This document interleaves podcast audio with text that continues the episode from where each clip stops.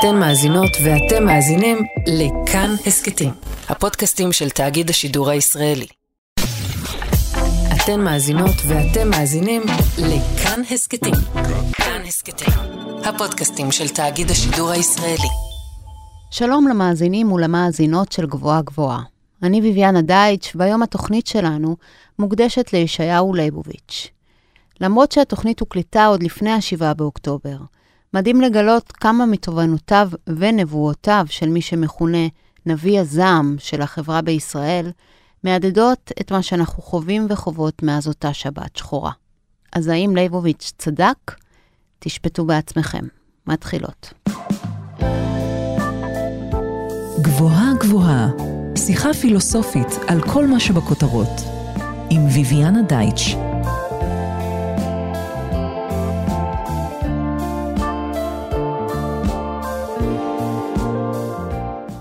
אני ביביאנה דייטש, אנחנו על גבוהה גבוהה, תוכנית בה מדי שבוע ניקח פיסת מציאות אקטואלית ונפרק לה את הצורה הפילוסופית. השבוע ניגש אל אחד ההוגים המודרניים החשובים של היהדות, וממבקריה החברתיים והפוליטיים הבולטים של מדינת ישראל, ישעיהו ליבוביץ', הוגה דתי שהחילונים אוהבים לאהוב. למה בעצם? ננסה להבין קצת את ההגות היהודית של ליבוביץ', ולראות איך היא מתרגמת להיבטים מדיניים ולביקורת הנוקבת שלו כלפי המדינה והחברה בישראל. נברר גם עד כמה נבואותיו של ליבוביץ' הן אקטואליות לימינו. איתי באולפן פרופסור גדעון כץ, ממכון בן גוריון לחקר ישראל והציונות באוניברסיטת בן גוריון. פרופסור כץ כותב בעיקר על תרבות ומחשבה ישראלית, והוא מחברו של הספר "בדממה וקול", ליבוביץ' בהקשר ישראלי. שלום גדעון. שלום, ברכה. למה החילונים הליברליים בישראל כל כך אוהבים את ליבוביץ'? הוא הרי אה, הוגה דתי, כיפה שחורה על הראש, ואנחנו מתים עליו. אנחנו, אני מדברת החילונים. נכון, אני חושב שקודם כל באמת חילונים מאוד מאוד אוהבים את ליבוביץ'. באופן כללי, הוא הגיבור שלהם, או אחד הגיבורים שלהם. הפלא ופלא, הוא לא גיבורם של דתיים, או של קבוצות שונות אצל הדתיים. אני חושב שיש לזה שתי סיבות. אחת היא שהוא נראה להם בן מינם וזו טעות, נדבר עליה אולי קצת בהמשך. כלומר, חילונים, ליברלים, ציונים, שמאלנים בעיקר, נראה להם בן מינם במובן הזה שהוא ליברלי, נלחם אה, בחירוף נפש כנגד הכיבוש, אוהד מובהק של הדמוקרטיה, והוא נראה גם type שלא לגמרי מצוי אצל הליברלים הציונים השמאליים, וגם אה, פרובוקטור במובן הטוב של המילה, אחד שיודע לעורר שערוריות, כמה טוב שהוא איתנו. הדבר השני הוא יותר עמוק בעיניי, כי ליבוביץ' הוא גם, אה, אפשר לומר, גיבור תרבות ישראלי. זה לא רק שציונים, ליברלים, שמאליים, אנשי מרץ אוהבים אותו. לי נראה שלא היה, על אף שהוא נפטר כבר לפני למעלה מ-20 שנה, לא היה איש כמוהו, אדם שפנה לכלל החברה הישראלית ודיבר בה על היהדות מנקודת מבט דתית, רושפת על שלל הבעיות שלא נקשרות בדרך כלל. כי בדרך כלל הבעיה שאנחנו מדברים זה האם לסגור את הכביש או לא לסגור את הכביש בשכונה דתית, או אם המטבח יהיה כשר, כאילו שנשארנו במה שהוא אומר נקיקי הגולה. אבל הוא מביע עמדה דתית בשאלות שאנחנו לא מורגלים בהן עד היום, כמו למשל, האם ישראל צריכה להיות חברה באו"ם או לא, מנקודת מבט דתית. מה המשמעות בעצם של המבצע הצבאי? למה פשע מלחמה הוא דבר כל כך חמור מנקודת מבט דתית? כל מה שהוא אומר הוא מנקודת מבט דתית, אבל הוא מדבר על קשת מסחררת של נושאים שאיש לא ביטא באופן ישראלי כל כך את היהדות. הוא מדבר מתוך הדת את מה שהוא לא רק הדת. ואולי אנחנו לא רגילים לזה, וזה נצרב אצלנו. הוא מדבר מתוך הדת את מה שאנחנו לא מורגלים בו, שיישמע כאילו שהוא של הדת. פרספקטיבה יהודית, דתית, על החיים שלנו. זה גם בא לידי ביטוי באופן שהוא כותב. סתם לדמות כמה משונה יהיה אם נחשוב שקנייבסקי יפרסם מאמר בידיעות אחרונות, הוא כבר נפטר, כן, אבל... או גדול דור אחר. ליבוביץ' דרך קבע פרסם בכל במה אפשרית.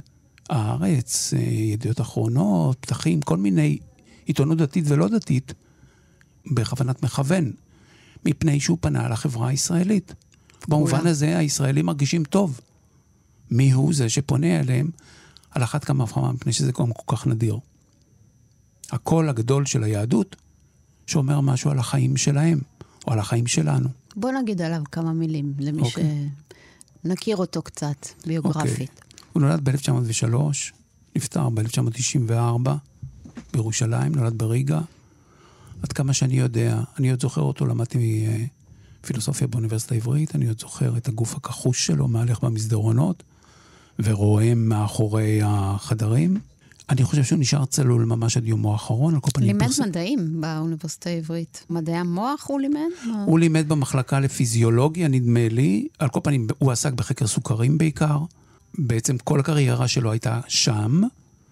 הכתיבה יוצאת לדופן שלו, צריך להגיד, אבל הכתיבה שלו על פילוסופיה, או על מה שיכול להיחשב כפילוסופיה, היא הייתה אה, מחוץ לשולחן העבודה שלו. הוא לימד פרופ... בתור פרופסור אורח מהשנה שהוא יצא לגמלאות, מתישהו בשנות ה-70.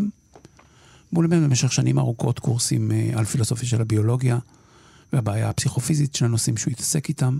היו לו אלף סקנדלים, אבל הסקנדל המפורסם ביותר הוא זה שניתן לו פרס ישראל למפעל חיים ב-92, ורבין הכריז שהוא לא ילחץ את ידו.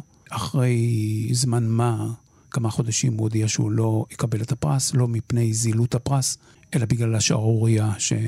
למה רבין לא רצה ללחוץ את ידו? מפני שהוא אמר את הביטוי יודו-נאצים. יש מנטליות יודו-נאצית בחוגים מסוימים. היית חוזר אז אה, בך מהביטוי הזה לכבוד אה, האווירה הנינוחה של הפרס?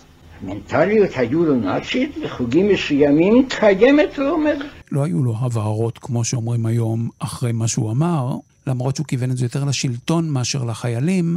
זה מעניין לציין, כשהוא התראיין בעיתונות זרה, בעיקר גרמנית, הוא ביטא את הדברים אחרת, אה, ובצורה פחות, אני יודע מה, שערורייתית או מתגרה. מדהים, איש שאנחנו כל כך אוהבים לאהוב, אבל עורר שערוריות מכל כיוון. אנחנו נגיע לזה בהמשך, אבל אה, ביקר את כולם בחריפות. כן, כן. ממש ממש ממש, והוא עדיין איש נערץ כל כך... אה, נכון. בזיכרון הישראלי, אני לא יודעת, בתרבות. אם כבר מדברים על זה, אני רק רוצה להגניב הערה ולהגיד, העובדה שהוא היה פרובוקטור כזה, בעיניי מסיבות עמוקות, זה לא סתם עניין שהוא רדף פרסום. היא דווקא אה, בעוכרי המחשבה שלו, מפני שיש לו מחשבה, לפי הבנתי, מחשבה גדולה. בוא נתחיל. ואני רוצה דווקא שנלך להגותו, כי אמרנו שהוא מדבר מתוך היהדות. נכון. אז מה זה יהדות עבורו, או איך הוא מתרגם אותה, או מה חשוב לו ביחס הזה? אני חושב שאפשר להעמיד את זה על שני דברים, או אולי שלושה.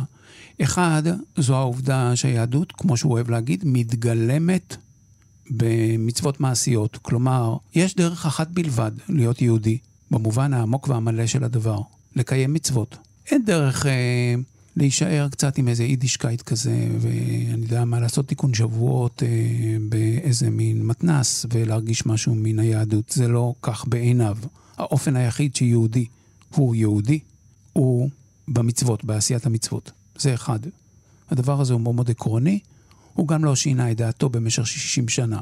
הדבר השני שצריך להגיד, זה על אף שהיהדות הזאת מתגלמת במצוות, אין פירוש הדבר שאין לה אוריינטציות עמוקות רוחניות, שהיא מעשה מכני ותו לא.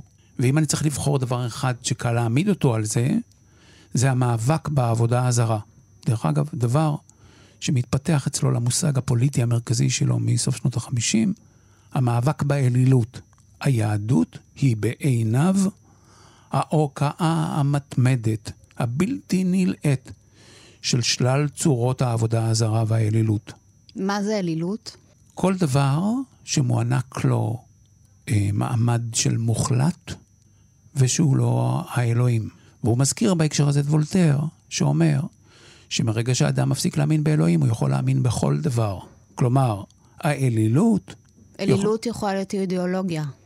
יכולה להיות הכל, יכולה להיות אידיאולוגיה, יכול להיות כסף, יכול להיות, הוא מזכיר אורי גלר, יכולה להיות אסטרולוגיה, יכול להיות קבלה, יכולה להיות כל מיני שיקוצים. וגם יכולה להיות בתוך היהדות. בוודאי, בוודאי. כמו לדוגמה? כמו למשל מה שהוא חשב על הציונות הדתית סביב קדושת האדמה. כל אותם מקומות קדושים, עצם הענקת המעמד הזה של קדושה לאדמה, היא בעיניו סוג של אלילות. אנחנו מזומנים להיות עובדי אלילים הרבה יותר ממה שאנחנו מדמים. אנחנו חושבים שזה שייך לאיזה בערים רחוקים, פרימיטיביים, אבל לא לנו. הפלא ופלא, הדבר הזה הוא תמיד מזומן, בכל עת. והמאבק של ליבוביץ' הוא המאבק היהודי, הוא ההוקעה, מה שאמרתי, ההוקעה, השלילה הגמורה של כל צורות האלילות, ומתקופה מסוימת, מסוף שנות החמישים בעיניי, זה נעשה המושג גם הפוליטי, מפני שישראל היא מקום שורץ עבודה זרה למיניה, ובעצם עיקר הביקורת הדתית שלו על ישראל סובבת סביב מושג האלילות. איך אני מבחינה בין מצוות לאלילות? מהי מצווה? מצווה היא עבודת השם. את זה צריך לזכור שמה שאנחנו מדברים עכשיו הוא אה, התפיסה של ליבוביץ' של ההלכה. לא בטוח שחוקרי ההלכה יסכימו איתו, אבל, אבל אנחנו מעוניינים רק להבין אותו, לא לשאול את השאלה אם זה נכון או לא. בעיניו התשובה מאוד פשוטה. יש סמכות בעם היהודי שהתגבשה, מתגבשת, והלוואי גם תתגבש בעתיד, והיא מורה לנו מה כלול בהלכה. ההלכה הזאת מקובלת על העם היהודי בכללו, ובעיניו גם מי שחולק עליה יוצא מן העם היהודי. אנחנו לא מקיימים את המצוות מפני שהן מועילות. לשם כך אנחנו לוקחים תרופות, או עושים ספורט. אנחנו לא עושים את זה כי זה מוסרי. לשם כך אנחנו מחבקים, או נותנים נדבות. אנחנו עושים את זה כי אנחנו מצווים לעשות את זה. כך, ממש כך. ולא מפני שהדבר הזה מועיל לנו באיזשהו אופן. זו ההלכה, וזהו בעצם חובתה, או החובה שהיא מטילה עלינו, והיא כל מה שכלול במצוות מעשיות, הלכה וכולי, מנקודת מבטו של ליבוביץ', שכמו שאמרתי, היהדות מתגלמת בה. האלילות זה סיפור אחר לגמרי. האלילות, שיש לה גם כמובן צורות יהודיות, זה בכלל מסורת יהודית להוקיע את היהודים על העבודה הזרה, ולאו דווקא את האחרים. זה לא סובב בהכרח סביב מעשים, אלא סביב ייחוס או הענקת מעמד של מוחלט. מה הכוונה? אם בינך לבין עצמך, ואפילו הדבר הזה לא ברור לך, הכסף הוא כל עולמך, ואתה בעצם תעשה הכל בשביל כסף. פירושו של דבר, הכסף קנה לו מעמד של מוחלט. יש לו מעמד של אליל מנקודת המבט של ליבוביץ', דהיינו, ששום דבר לא מתנה אותו, שום דבר לא מגביל אותו. הוא רם מן הכל. זו האלילות, וצריך לזכור, כדי שהדברים יהיה להם טעם, שיש לזה אלף פרצופים ואלף צורות, ושהדבר הזה הוא יהודי כמו שהוא לא יהודי, אבל הוא כיהודי כרוך אחרי יהודים, הוא משמיע את דבריו ליהודים, אין לו עניין גדול לגבי צרותיהם של אחרים. כן. לא מאחל להם רע, אבל לא עסוק בהם. אז הדבר הזה הוא חלקנו, באופן מתמיד. הוא גם חלקנו כישראלים. וזו האלילות. היא יכולה להיות כרוכה במעשים, היא יכולה להיות פחות כרוכה במעשים. השאלה החשובה היא, מהו, או האם יש לך מוחלט שקנה אחיזה בתודעתך? אם כן, זו האלילות בעיניו. שני עניינים שכדאי אולי להזכיר פה. אחד, וזה קשור למה שדיברנו קודם, על למה חילונים אוהבים אותו, אלא על זה שהוא קול ישראלי גדול שבוקע מתוך היהדות. זה מפני שמנקודת מבטו, היהדות פונה ליהודים, לא לחופשי כיפה. היהדות תובעת את תביעותיה מציבור היהודים, בין אם הם אה, מורדים וסרבנים, הם בעצם חילונים. לא משנה בכלל, הם, הם משתמטים מחובותיהם, מחובותיהם, היהדות פונה אליהם. היא פונה בכלל אל היהודים. אז גם הטענה שהיהדות מתגלמת כך, ואלה הם תביעותיה, וגם ההוקעה הנשמעת ממנה כלפי העבודה הזרה, אלה דברים שמופנים ברמקול הגדול שלו אל כלל החברה הישראלית. וזה דבר שחשוב לזכור כדי להבין את הנוכחות הציבורית של המחשבה הזאת, שבמידה מסוימת יותר דומה לאיזה מין סוג של הודאה שמושמעת בכל מקום, שהיא מופנית אל החברה הישראלית, ושהיא אומרת את דברה. כיוון שהיהדות בעיניו היא מתגלמת בחובות מעשיות, אז מממש תחילת דרכו, בשנים שהוא עוד ישב בגרמניה, לא הזכרתי את זה כשדיברתי על כמה פרטים על הביוגרפיים עליו, אבל הוא, בניגוד לאגדות אורבניות, הוא לא, לא עשה שבעה דוקטורטים, ואני לא מאחל לאף אחד לעשות שבעה דוקטורטים. הוא כן למד שני מין דוקטורטים, אחד בפיזיולוגיה או בחקר סוכרים, אני לא יודע בדיוק במה, והוא למד לימודי רפואה, הוא לא היה רופא אף פעם, הוא למד את זה. עוד בשנים שהוא היה בגרמניה, סוף שנות ה-20, ואחר כך עם עלייתו ארצה, בראשית שנות ה-30, כל השנים הוא בעצם משמיע קובלנה כלפי האופי המגומגם, החלקי, המקוטע של היהדות. מה כי זאת היהדות, אומרת? אני אומר את זה בהקשר של, אני רוצה להוסיף על זה שאמרתי שהיהדות מתגלמת במצוות. במצוות, כן. יהדות, כמו שאמרנו, מתגלמת במצוות. היא בעצם תורת חיים. אין לה באמת, אליבא דלייבוביץ', אה, תחום שבו היא אפתית כלפי התנהגותם של יהודים. כלומר, היא אומרת, אוקיי, כשאתה עולה במעלית, אה, מנקודת המבט היהודית, אתה יכול לעשות מה שאתה רוצה, לאכול כשר או לא כשר, אין לנו עניין בתחום הזה. אין דבר כזה. היהדות מורה לך איך לנהוג בכל דבר ודבר. אבל היהדות, אומר ליבוביץ', היא בעצם יצירת גלות. היא נוצרה בתנאים מסוימים גלותיים. היא נוצרה, למשל, כשהרבה מאוד שאלות שמטרידות אותנו לא קיימות בכלל ולא רלוונטיות. סתם דוגמה שהוא עוד אומר בשנות ה-20 בגרמניה, כשמפנים עליו שאלה, האם מנקודת מבט הל- הלכתית מותר לנו לרקוד הורה בנים ובנות? שאלה שנשמע קצת תמימה עכשיו, אבל לא משנה, היא העסיקה אותו, והעסיקה אותם. ודאי ששאלות יותר חריפות שהוא משמיע שוב ושוב בהקשר של המדינה. האם דיפלומט ישראלי יהודי שיושב בשנגחאי, מותר לו להרים את הטלפון בשבת או אסור לו? לה... זה ברור שזה לא טלפון של סתם שני חברים ששואלים את השאלה אם לצאת לדוג עכשיו. מה זה הדבר הזה? מה מורה או מה צריכה להורות על כך ההלכה? אז ההלכה היא מקוטעת, מגומגמת. היא בעצם לא יכולה להיות תורת חיים במובן המלא והשלם שהיא צריכה להיות. היא לא תואמת את התקופה שאנחנו נכון. חיים בה. שזה מה שבעצם, זה מה שהוא, אפשר לחשוב עליו כהמשבר שהוא מצביע עליו. בדיוק, בדיוק. אז בוא, בוא נרחיב את זה קצת. אוקיי. היהדות נמצאת במשבר, והיא גם נמצאת במשבר אפילו חמור יותר ממה שנראה, מפני שהמדינה מזמנת לה אתגר שיש מעט גדולים כמוהו. היא צריכה בעצם לחדש את פניה מבחינה הלכתית, ולומר ליהודים איך עליהם לנהוג, כך שיחזיקו בתורת חיים. מדינת אה. הלכה, הוא בעצם מד- מדבר על מדינת הלכה? לאוזניים הרגיזות הישראליות, זה נשמע במהירות מדינת ההלכה, אני חושב שזה לא המצב, אבל נחכה עם זה רגע. הליברל הגדול שלנו. ליבוביץ' מעניין מפני ש... גם מעניין מפני שהוא מתנגש עם חלק מהרגישויות היתרות הישראליות שלנו. נחכה רגע עם הדבר הזה. אבל על כל פנים, חיי המדינה זה אתגר עצום, מפני שאנחנו צריכים לעשות דבר שהוא מפעל גדול כמו חידוש ההלכה של הרמב"ם או של קאר, או מין דבר כזה, שהוא הוא גם צריך להיעשות מבלי שיש לנו תקדימים. הרי ההלכה היא סוג של דיון משפטי. בדיון משפטי אנחנו נאחזים בתקדימים, אבל אין תקדים לשאלה מה עושים באמת, איך מפעילים מערכת ציבורית.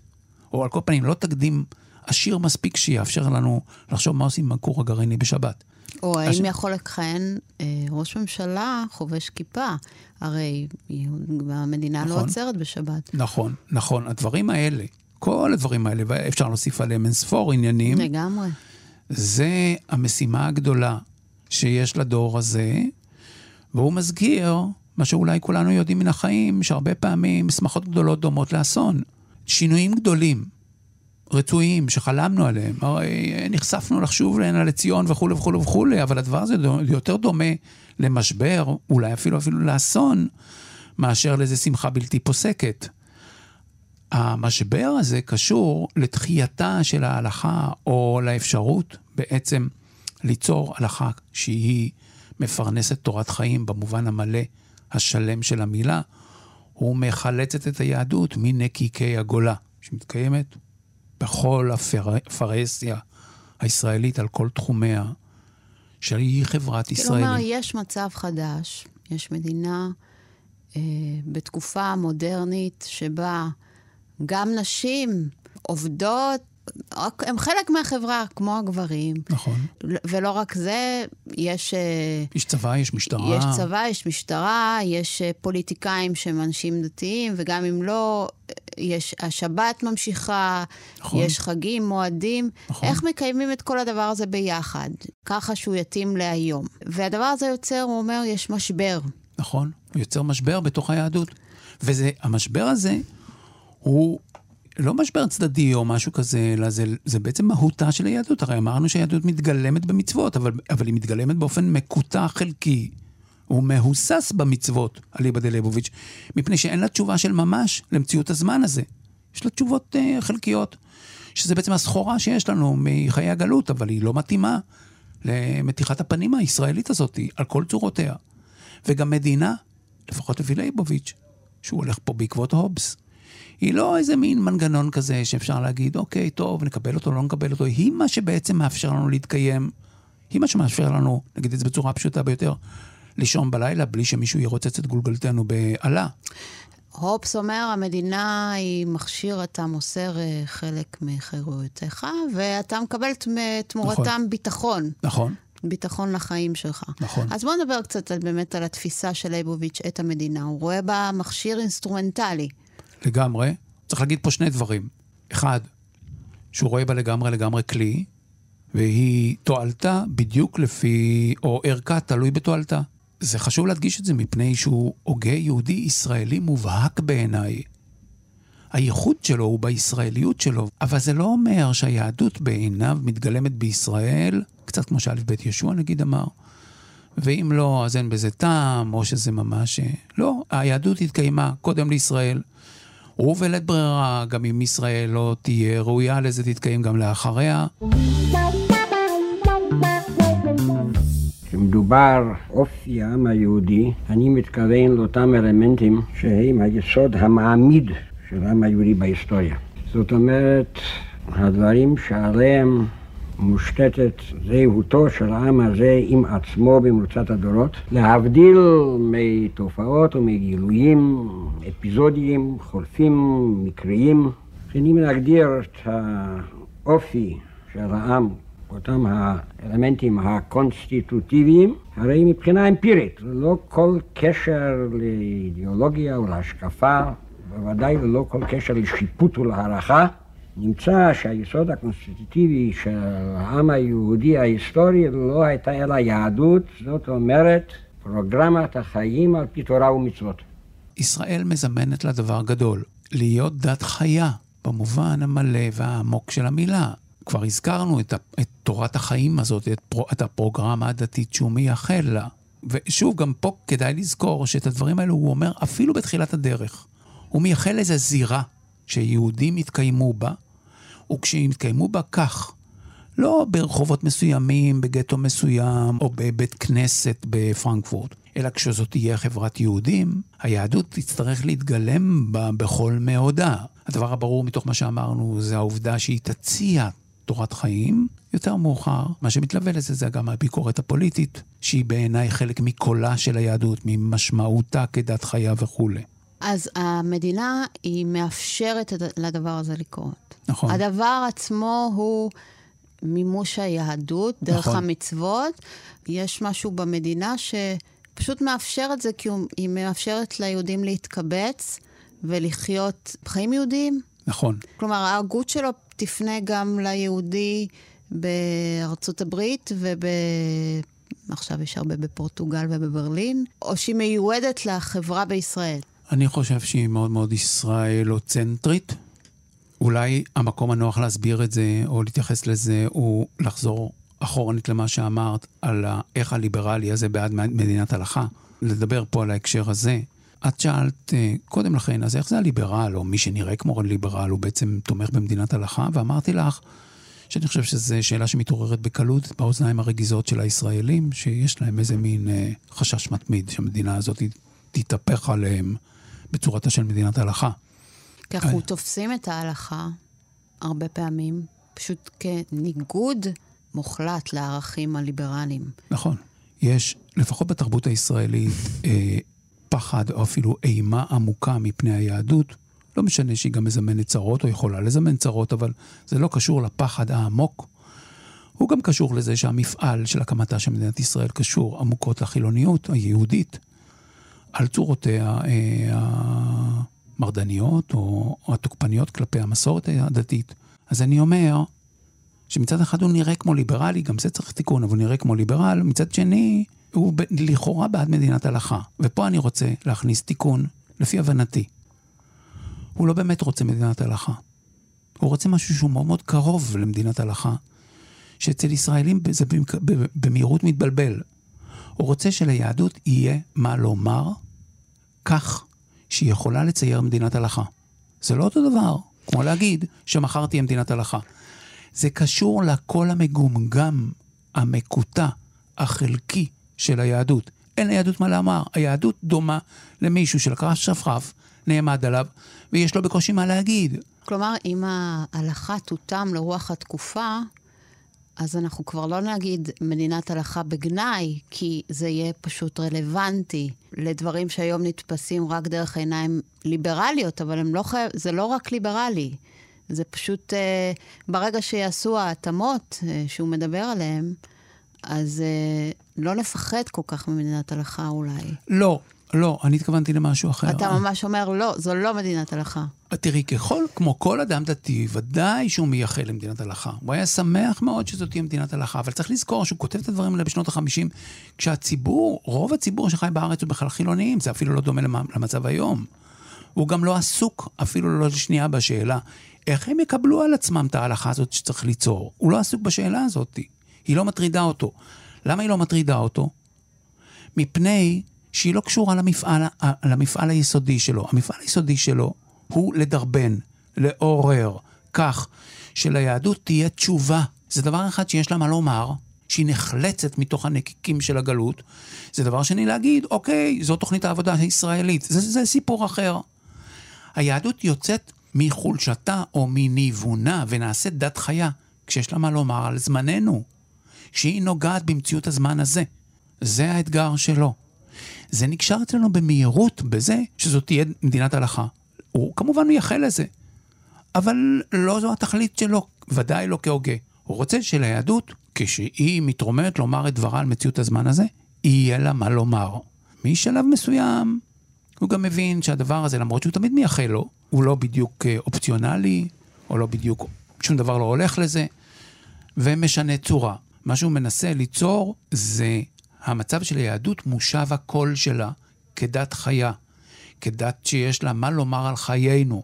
ופה אנחנו מוזמנים לחשוב שוב על מה שפתחנו בו, זה שאיש לא אמר, מנקודת מבט יהודית, דתית, כל כך הרבה, על כל כך הרבה עניינים מחיינו שלנו. זו דוגמה מצוינת למה הוא רוצה שיהיה ולמה הכוונה בדת חיה. לא בטוח בכלל שגם עם מעריצי ליבוביץ', שרבים מסכימים איתו, לא בטוח. הוא קרא לפירוז של האזור מנשק גרעיני, הוא חשב שפשע המלחמה זה סוג של אלילות, לא, לא בטוח שקוראי המאמרים שלו הסכימו איתו, אבל לכולם הוא חלק מתוך התהודה היהודית, או המשמע, המשמעות היהודית שיש לזמן הזה. זה חלק ממה שצריך להיות כשאנחנו חושבים על דת חיה. דת שהיא חיה בראשנו, שהיא אומרת משהו על החיים שלנו. שהחיים שלנו היום, כן. והיא לא רק עדיין איזה שטטל בבני ברק. עבור מי שמצטרפת אלינו עכשיו, אנחנו על גבוהה גבוהה. אני ביביאנה דייטש, איתי באולפן פרופסור גדעון כץ, ואנחנו צוללים למחשבתו של ליבוביץ', ואנחנו מדברים קצת על הקשר בין uh, יהדות לישראל, בין דת למדינה, כפי שהוא ראה אותם. דיברנו קצת על uh, דברים שהוא רואה לנגד עיניו כשהוא חושב על הדברים, הוא, הוא מתייחס אל היהדות בעיקר כ... פעולה, מצווה, זה הדבר החשוב בעיניו בהקשר היהדות, הוא נגד אלילות, שזה קידוש כל דבר לכדי ערך סופי ומוחלט. בואי נדבר קצת באופן יותר קונקרטי, הרי אתה אומר, זה לא מדינת הלכה, ואולי אם נדבר קצת על היחסים שהוא מציע בין דת למדינה, זה יותר ברור, מה שניסית להגיד. אוקיי. כי הוא מציע להפריד. נכון, משלב מסוים. כן. נכון. אז, אז בוא, בוא נדבר. אוקיי. על זה קצת. Uh, דת, דת ומדינה זה בעצם uh, נושא מרכזי, הוא, הוא אולי יכול לשמש הנושא של ליבוביץ'.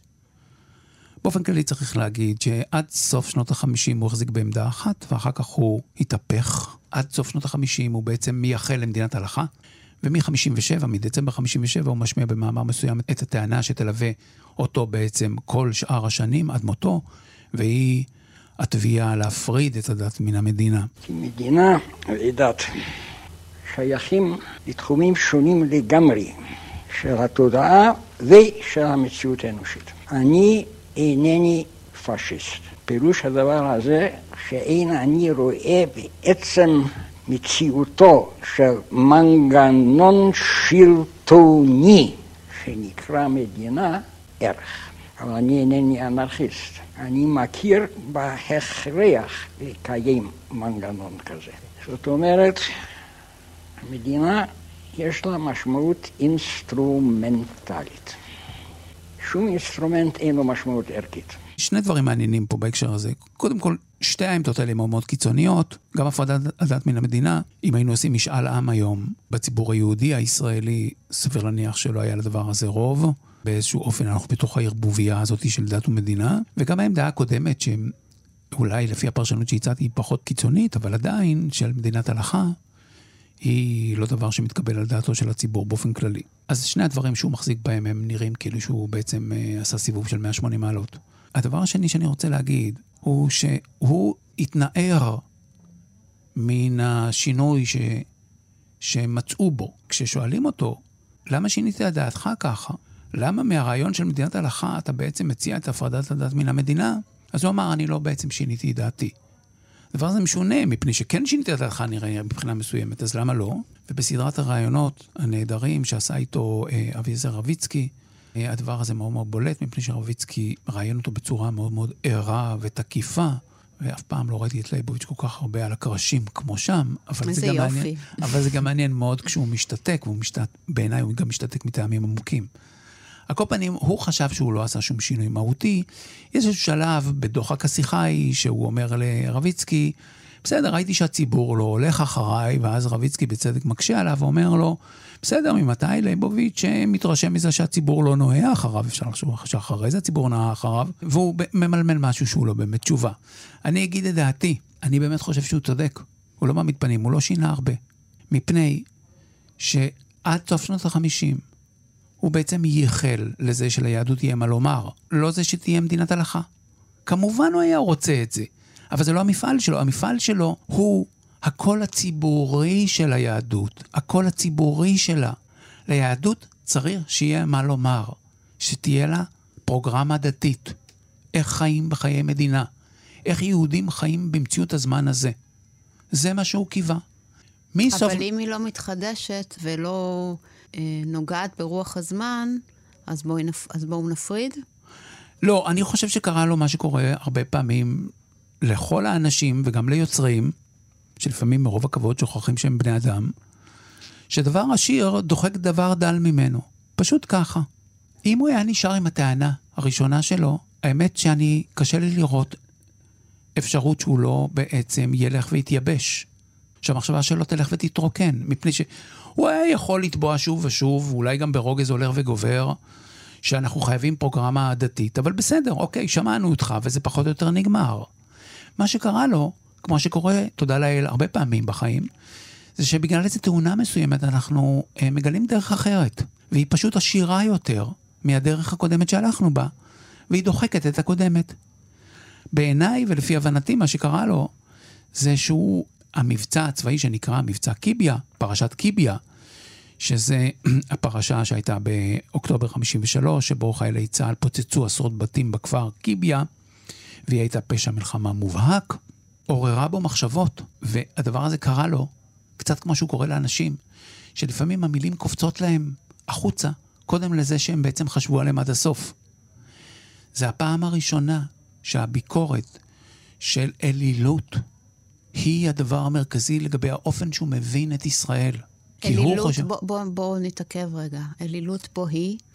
הוא חושב שחיילי צה"ל, הוא שואל את השאלה, איך אה, חיילי צה"ל, שבסך הכל אנשים מחונכים, איך הם עשו מעשה איום כל כך, כמו לפוצץ עשרות בתים, שמה שיש בהם במצבים האלה זה מה ש...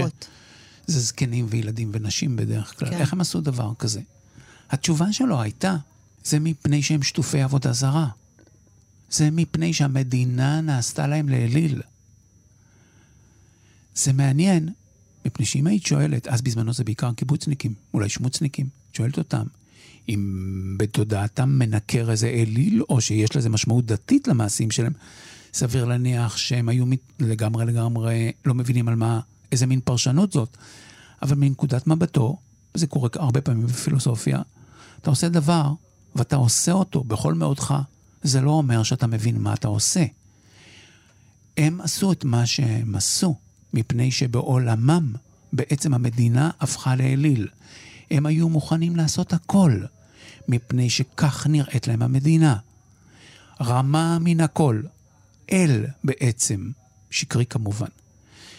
וזו הפעם הראשונה שלייבוביץ' מבין את הסיטואציה הישראלית, את המדינה הישראלית, את קשייה של ישראל כגילוי של עבודה זרה. אבל למה הפרדת הדת מהמדינה יעזור במקרה הזה? קודם כל הדבר הזה פותח לו נתיב חדש של ביקורת יהודית, של הקול שנשמע של היהדות. מהו הקול שנשמע עכשיו? משנות ה-60 ואילך. הוא הקול, ולייבוביץ' לא נלאה, הוא, הוא ממשיך בפעילותו עד ממש, אולי, אני לא יודע, אני, אני מכיר דברים שהוא פרסם בשנת 90, ארבע שנים לפני פטירתו, הוא בן 88. הוא ממשיך שוב ושוב לומר או לבטא או להביע את הקול היהודי הזה, שמתבונן בחיים הישראלים, במקרה הזה, מוקיע את הגילויים של האלילות שלו, והדברים האלה הולכים ומקבלים יותר ויותר תוכן, יותר ויותר צורה, יותר ויותר משמעות. יש לו הרבה מאוד מה לומר מנקודת המבט הזאת על ישראל. ודאי שזה מסלול הרבה יותר פורה מאשר להישאר על אותו קובלנה שאין ליהדות תורת חיים. את שואלת, אז למה בעצם, אה, למה הפרדת הדת מן המדינה? Mm-hmm. מפני שהיהדות יכולה לעשות את מלאכתה הזו, לומר את דברה, להיאבק, להשמיע את קולה, כשהיא לא כנועה, כפופה, ובעצם קנויה על ידי המדינה. היא יכולה להתגלות במלוא כוחה, ובמלוא קולה, רק כך. כשהיא לא סריסה של המדינה. אפילו יותר מזה, הוא מזכיר שוב ושוב את הפגישות שלו עם בן גוריון, שבן גוריון היה בעד איזה סוג של הסדרה של דת ומדינה שבעצם מכפיפה אותה, והוא שוב ושוב מזכיר לו את מה שבן גוריון אמר לו, ומה שהוא השיב לו, שאני באמת רוצה את הפרדת הדת מן המדינה, מפני שאני רוצה שהיהדות לא תהיה כפופה ומוגבלת על ידי המדינה, ורק על ידי כך היא תוכל בעצם לומר את דברה. אז המקום הציבורי... זה מדהים איך זה הפוך מהתפיסה של כל כך הרבה מאיתנו, שהמדינה כפופה ליהדות. נכון. אה, זה ממש, נכון. כן. זה גם, זה גם חשוב בעיניי כדי לזכור עם כל צרותינו, האפשרויות אולי עם היהדות, שהיהדות היא גם מקור לחירות. לא רק לשעבוד, אנחנו רגילים. נכון. בגלל הרגישויות היתרות שלנו, שהיהדות תדכא אותנו, שהיהדות תכפה. אבל mm-hmm. היהדות, ההד שלה, הקול שלה, המחשבה שבה, הפרספקטיבה שלה, היא גם מקור, וזו גם מסורתנו, זה לא שאנחנו נחתנו מהירח, היא גם המקור לחירות של מחשבה והבנה ופרשנות. אני לא בא להגיד שהיא בלעדית, אבל בלעדיה אנחנו חסרים משהו, ומהבחינה הזאת היא מקור לחירות, ולא לכפייה, כמו שאנחנו רגילים תמיד לחשוב, בעוונותינו, שאנחנו בעצם עומדים אה, נרעדים לפני החבטה, שהיהדות בעצם תכבוש אותנו. על כל פנים, הסיפור של דת ומדינה, עם השינוי שהוא עושה, בעיניי נראה לי שהתגובה שלו, גם אם היא לא מצאה את הביטוי הצלול הנוקב ביותר, היא כנה. הוא לא חשב שהוא עשה שינוי גדול, מפני שהדבר המהותי הגדול של היהדות פה, בישראל, הוא להשמיע את קולה בזירה הציבורית. זה גם היה קודם לחמיש... לסוף שנות החמישים. כי התוכנית הזאת לפרוגרמה דתית לחיים דתיים היא אשמת הכל. היא לא דווקא אומרת שמחר כולנו נחיה בצורה אורתודוקסית. הדברים שאתה אומר כבר יוצרים uh, ברמה האינטואיטיבית אצלי איזה פתח גם ל... לתפיסה הדמוקרטית שלו. זה עוד קול. נכון. זה חלק מדיון, זה נכון. חלק מ... אז בוא, בוא נדבר קצת על התפיסה הזאת שלו. אם, אם אני יכול לחזור אחרונית עוד לשאלה ששאלת, על אם היהדות שלו היא ישראלוצנטרית, האם יהודי שיושב בקנדה, יהדות שמושמעת פה רלוונטית לגביו או לא? אז אני חושב שלא, במידה רבה לא, וזה קצת מטעה. נכון. מהבחינה הזאת ליבוביץ' הוא... כי אמרנו שהוא אה, פונה לכל יהודי, באשר נכון. הוא יהודי, כן חילוני, לא חילוני, דתי. נכון. יהודי. נכון. מהבחינה הזאת בכלל, אני חושב שלייבוביץ' חלק מהעניין שלו זה שהוא אה, מזמן לנו מין, אה, איך קוראים לזה? פילאטיס של מחשבה. מין תנוחות לא נוחות כשחושבים. אה, אני, אני אגיד למה אני מתכוון. הוא חושב שהיהדות תתקיים, התקיימה לפני ישראל וגם תתקיים לאחריה. היא לא, בשום פנים ואופן לא רדוקטבילית לישראל. אבל זה לא אומר שישראל לא מזמנת לה הזדמנות כבירה להתגלם במלואה. אם היא תאבד בצער, אנחנו נוותר עליה, אבל אנחנו לא נפסיק להיות יהודים. זה שהיא מזמנת לחיים מלאים, זה רק מפני שזו חברת יהודים שחיה פה, וזו הסיבה היחידה שבשלה כדאי להיות ציוני. אין מקום שמזמן חיים יהודיים של ממש, אפילו כיהודי חילוני מבחינת האולטרה סגול שאני שומע, או שקיים במרחב שלי, בקול היהודי הזה שבוקע מלייבוביץ'. אפילו כך, כחלק מתוך הקולות בזירה הציבורית. אבל זה רלוונטי רק פה, מפני שהמאבק, ההוקעה, נגיד כנגד האלילות, פשע המלחמה, או אלף עניינים אחרים, ולפני כן פרוגרמת החיים, זה עניינים שקשורים לחיים היהודיים המאורגנים במסגרת פוליטית פה בישראל. ודאי שקנדי יכול להתעניין בהם, אבל אלה לא חייב, וליהדות אין שם מה לקחת שרפרף, לעמד בקול ולעשות נו נו נו גדול על, על פעולה צבאית. רק פה החיים היהודיים, יש להם הסיכוי שהם יעשו אה, בחסותה של דת חיה במלוא מובן המילה. גם אם היא לא תכבוש את ליבנו ולא נעשה יהודים. ומהבחינה הזאתי, היהדות, זה, זה יש פה, לזה התכוונתי שאמרתי פילאטיס של מחשבה. יש פה משהו לא, צריך לזכור, היהדות לא תלויה בישראל. היא הייתה לפניה, ואם נאלץ להיות, גם תהיה לאחריה. ובכל זאת ישראל מזמנת לה קיום יוצא דופן. קיום, הקיום יוצא הדופן הזה הוא במידה מאוד מאוד מוגבלת שייך לאחרים. כי הם לא חיים את חיינו המשותפים האלה שהם בשלהם, יש ליהדות מה לומר פה. רק בגלל החיים המשותפים האלה שמאורגנים בצורת מדינה, מדינה אחרת, גם אם היא אלילית. מה לדבר הזה ולנקודת המבט היהודית? זה גם, אה, הפילאטיס הוא עוד יותר קשה, כי איך לשמר את המתח הזה מבלי לגלוש לאלילות. נכון. זה נכון. ממש אה, אומנות נכון. לעשות את הדבר הזה. נכון. יש תמיד מצד אחד הרבה, המון מורכבות, מצד שני איזו החלטיות חותכת. נכון. כל הזמן. ושוב, בתוך כל הפרדוקסים האלה, שאתה קורא להם פילאטיס, בוא נדבר קצת על דמוקרטיה, מה הוא אומר okay. על אוקיי. דמוקרטיה? הסיפור של דמוקרטיה, ואם תרשי לי קצת נגלוש לדברים אחרים כמו ליברליות, או הפרדת דת מן המדינה והשטחים, הם אה, כולם דומים במובן הזה שהוא לכאורה כזה, אבל הוא לא באמת כזה. למה אני מתכוון כשאני אומר לכאורה כזה ולא באמת כזה? אם אנחנו מחזיקים במסקנה אחת, מבחינה לוגית, אנחנו אה, דלים מאוד בהסכמה שלנו.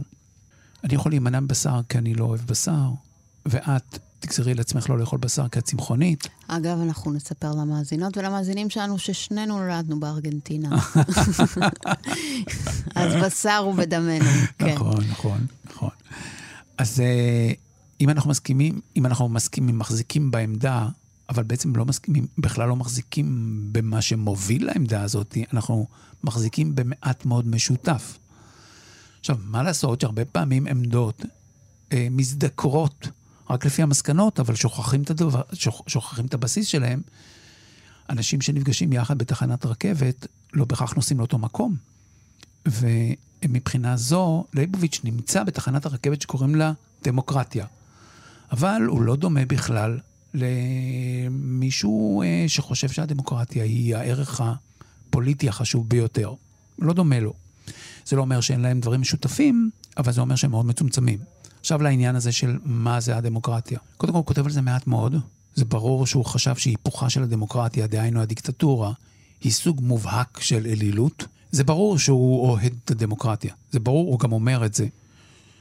מזכיר לי מה שצ'רצ'יל אומר, שללא שום ספק זו השיטה הגרועה מכל, עד שלא מבין בחשבון את האלטרנטיבות, והוא מעדיף אותה ללא אין שום ספק, על פני צורות אחרות, פוליטיות.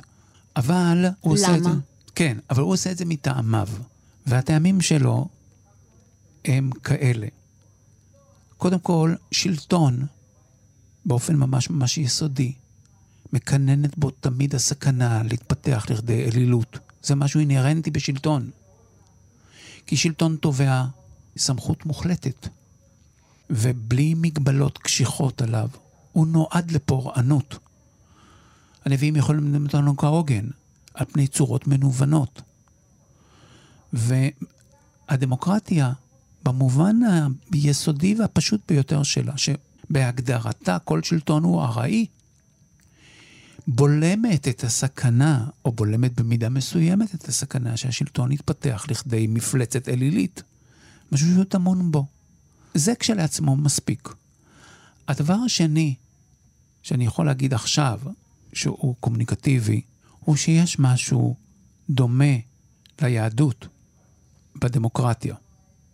אין מנקודת מבטו של ליבוביץ', היהדות אומרת. היהדות מעצם טיבה היא טלאים טלאים של מחשבות. אילו הייתה לה עמדה אחת, היא הייתה אלילית. היא קרועה במחשבתה באופן עמוק. זה חלק מן ההכרה או תודעה העמוקה שלה, של המאבק כנגד האלילות. את האחדות היא משיגה רק בפרקטיקה. דהיינו, בנהגים משותפים, באופן שבו אנחנו פועלים. זה מתקשר לתפיסה שלו את אלוהים. נכון. נכון? נכון. שהוא נמצא מחוץ לעולם. נכון. וכל מה שאנחנו מתרגמים פה הוא בהכרח חלקי. מצוין, בדיוק, זו כן. הנקודה. בדיוק, כן. זה, זה, זה, זו הפואנטה פה. כן. והדמוקרטיה עשויה גם כן כך. יש בה זירה רוכשת של מחשבות שונות, מנוגדות ובלתי מתפייסות בהגדרה שלהן. לא ננסה לגייס אותם לכדי דבר אחד, אם נעשה כן, בעצם ניצור איזשהו סוג של דיכוי עמוק רוחני, שהוא אלילי, אבל היא בנויה בשמן מים, שאנחנו מסכימים לנהוג באופן מסוים. והמתכונת הזאת דומה ליהדות, אבל מה, ש, מה, שמעורר אצלו את האהדה זה לא ה- הקרבה ליהדות, זה לא שהוא דומה לבן דוד שלו, שהוא מחבב אותו, אז הוא מחבב אותו. זה אותה תבנית שנזהרת מפני האלילות ומוצאת דרך לחיות. והדבר הזה, בשלו, עם כל המתיחות, שעכשיו אפשר גם להבין למה דמוקרטיה היא קשה, או תובענית, עם כל המתיחות היסודית שיש בה, היא בעצם הצורה הנאותה מבחינה פוליטית, והיפוכיה הם סכנה גמורה. הם מוחלטים יותר, הם... אה, כן, בדיוק. הם אליליים בעצם. אולי היינו יכולים להביא איזה צורות ביניים, אבל הם בעיניו, בצור... במה שאת אמרת מקודם, על הפשטות והמורכבות, באופי הדוגרי של המחשבה שלו, הדמוקרטיה מתגלצת למקומות, במהירות למקומות אה, אליליים, מסוכנים ואסורים. והמאבק, או ההוקעה, היא תמיד כנגדם. אז מה אנחנו אומרים? אז הוא היה ליברל או לא היה ליברל? הוא הסכים עם הליברלים ממש רק מבחינה מסוימת, והיו לו טעמים עמוקים, מעניינים, יהודיים, כלומר מן המסורת היהודית לפי האופן שהוא דלה אותם, והצירוף הזה כשלעצמו, בעיניי, חשוב גם לזכור אותו במשבר של הדמוקרטיה הליברלית היום, שאנחנו יכולים להחזיק עמדות שנכונותם לא נובעת מהתוקף האוניברסלי הכללי שלהם, אלא מן ההד שלנו עצמנו, ומן המסורות שלנו עצמנו.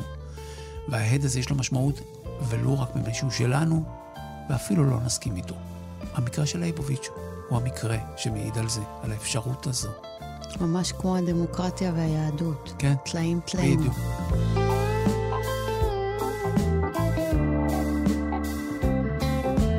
פרופסור גדעון כץ, תודה רבה לך על השיחה הזאת. תודה. אני ביביאנה דייטש, תודה רבה גם לעמיתי פוקמן, נועה בן הגיא ולדרור רוטשטיין, טכנאי השידור שלנו כאן באולפן. את כל הפרקים של גבוהה גבוהה אפשר לשמוע ביישומון ובאתר של כאן, או בכל אפליקציה שבה אתן נוהגות ונוהגים להאזין להסכתים. אני מקווה שנהניתם והחכמתן, תודה רבה. אנחנו נשתמע במחשבה הבאה.